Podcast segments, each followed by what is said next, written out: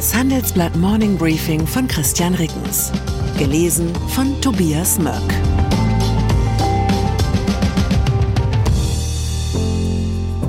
Guten Morgen allerseits. Heute ist Freitag, der 4. August, und das sind unsere Themen.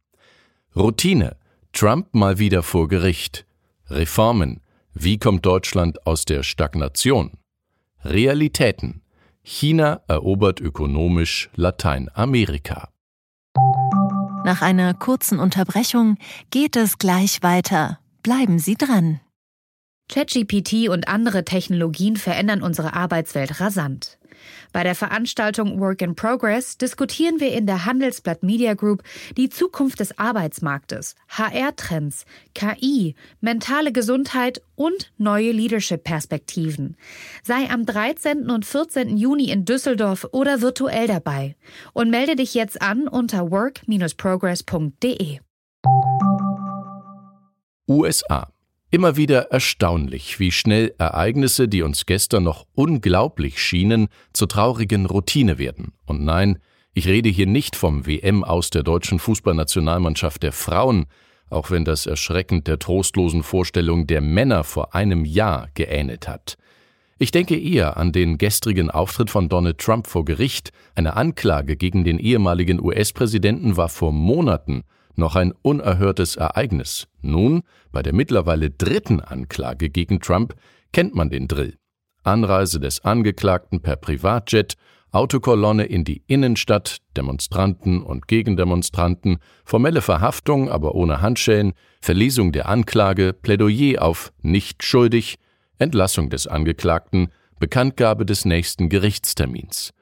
So ist es auch gestern in Washington gewesen. Dort muss sich Trump wegen seiner mutmaßlichen Mitverantwortung für den Sturm aufs Kapitol und weitere Anklagepunkte im Zusammenhang mit der Präsidentschaftswahl 2020 verantworten. Was den in Washington verhandelten Fall von den Anklagen in New York und Miami unterscheidet, ist nicht nur die Schwere der Vorwürfe, immerhin sind beim Sturm aufs Kapitol mehrere Menschen ums Leben gekommen, sondern auch die zuständige Richterin, Tanya Chutkan hat wegen des Sturms auf das Kapitol bereits besonders harte Strafen gegen zahlreiche Anhänger des Ex-Präsidenten verhängt. Wirtschaft Deutschland im Sommer 2023, das fühlt sich an wie ein Land kurz vor dem Burnout. Die Rolle der besorgten Mediziner haben die Wirtschaftsforscher übernommen. Sie diagnostizieren dem Land nicht nur einen kurzfristigen konjunkturellen Dämpfer, gegen den ein Konjunkturprogramm hilft. Sie verweisen auf strukturelle Probleme, die das Wirtschaftswachstum auf Jahre hinaus ausbremsen dürften. Diese lauten Bürokratie, erdrückende Energiepreise, zu hohe Steuer- und Abgabenlast, Fachkräftemangel. Das ist in etwa so, als wolle man von seiner Hausärztin eigentlich nur eine Krankschreibung und ein paar Schmerztabletten, und dann kriegt man stattdessen einen Vortrag zu gesunder Ernährung und mehr Sport. Man weiß, dass sie recht hat und ist deswegen noch frustrierter. Das Kernproblem in Deutschland ist die strukturelle Wachstumsschwäche. Wir sind mittlerweile Schlusslicht unter den Industriestaaten. Fehlendes Wachstum führt dazu, dass dringende und teure Vorhaben wie die Klimaneutralität nicht aus Wohlstandszuwächsen finanziert werden können. Sie müssen aus der Substanz bezahlt werden. Das erzeugt Verlustängste, politische Unzufriedenheit und Zulauf für Extremisten. So hat es mein Kollege Jan Hildebrandt in unserem Freitagsreport analysiert. Wie sieht der Ausweg aus? Handelsblattreporter Julian Olk hat mit zehn bekannten Ökonominnen und Ökonomen gesprochen. Er hat gefragt, welche Maßnahme sie schnellstmöglich umsetzen würden, um Deutschland zu mehr Wirtschaftswachstum zu verhelfen. Manches habe ich schon gekannt, so etwa die Forderung nach einem Ende der Rente mit 63 oder einem Aussetzen der Schuldenbremse. Andere Ideen sind für mich neu gewesen.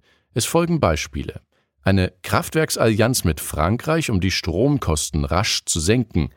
Ein echtes Lohntransparenzgesetz, damit mehr Fachkräfte dort arbeiten, wo sie am produktivsten eingesetzt werden.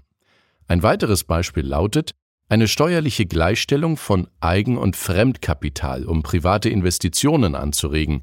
Zusammengenommen bilden die Vorschläge eine eindrucksvolle Agenda gegen den Abstieg. Einer der zehn Vorschläge kommt von Lissandra Flach. Sie ist Außenhandelschefin des Instituts für Wirtschaftsforschung. Ihr Vorschlag beinhaltet einen zügigen Abschluss des Freihandelsabkommens zwischen der EU und den lateinamerikanischen Staaten des Mercosur. Die Bundesregierung zögert da bislang, weil sie verbindliche Zusagen zum Schutz des Regenwaldes fordert.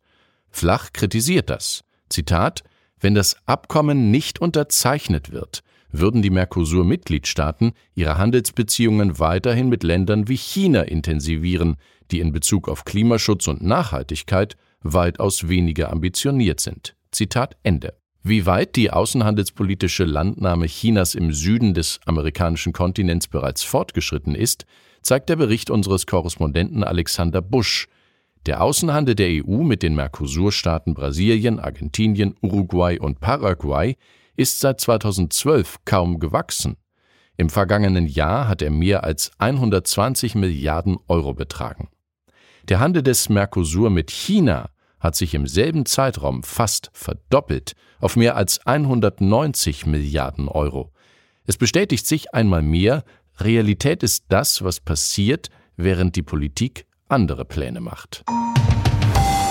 Beziehungen. Das gilt womöglich auch für das Bundesverkehrsministerium. Nach Informationen des Handelsblatts trägt der Leiter der dortigen Grundsatzabteilung den Titel eines Honorarprofessors. Der wurde ihm von der Technischen Universität in Hamburg verliehen. Der entsprechende Lehrstuhl wiederum erhält Förderaufträge vom Ministerium wie auch von der bundeseigenen Projektgesellschaft Nau GmbH. Diese setzt ein Wasserstoffförderprogramm um. Der Abteilungsleiter und Honorarprofessor ist von 2008 bis 2019 Geschäftsführer dieser Gesellschaft gewesen. Das Ministerium wollte sich auf Nachfrage zu dem Sachverhalt nicht äußern.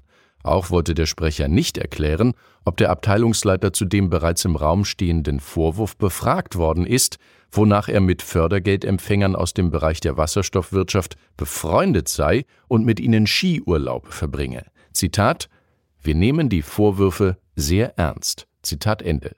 Das trifft sich gut, denn das tun wir beim Handelsblatt auch. Ich verabschiede mich an dieser Stelle für zwei Wochen von Ihnen.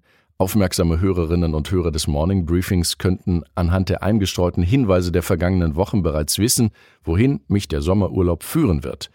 In der Zwischenzeit übernimmt wie gewohnt meine Kollegin Theresa Stiens. Ich bin am 21. August wieder für Sie da. Sollten Sie auch Ferien machen, genießen Sie das süße Leben. Sollten Sie arbeiten, genießen Sie das herbe Gefühl der protestantischen Überlegenheit. Herzlichen Gruß, Christian Rickens. Zur aktuellen Lage in der Ukraine. Putin sucht keinen Ausweg, er plant für einen noch größeren Krieg. Dafür, dass Russland in absehbarer Zeit kriegsmüde werden könnte, gibt es keine Anhaltspunkte. Im Gegenteil. Was aber bedeutet das für die westlichen Unterstützer der Ukraine? Ich bin optimistisch, dass der Staat mit Gewinn bei Uniper aussteigen wird. Michael Lewis leitet seit Juni den verstaatlichten Konzern Uniper. Im Interview äußert er sich über Lehren aus dem Ukraine-Krieg, Unipers Kohleausstieg und kündigt Milliardeninvestitionen an. Weitere Nachrichten finden Sie fortlaufend auf handelsblatt.com/Ukraine. Mein Name ist Dr. Tilman Rümenapf, niedergelassener Kinder- und Jugendarzt hier im Ennepe-Ruhr-Kreis. Die Einführung der Telematik sehe ich durchaus als Chance, aber aktuell fällt das System oft aus und es gibt viel zu wenig technischen Support. Dafür geht eine Menge Zeit drauf, in der ich die Kinder nicht genügend betreuen kann. Das muss sich ändern. Die besondere Nähe der niedergelassenen Haus- und Fachärzte ist in Gefahr. Was die Gesundheitspolitik jetzt dringend ändern muss, erfahren Sie auf rettetdiepraxen.de. you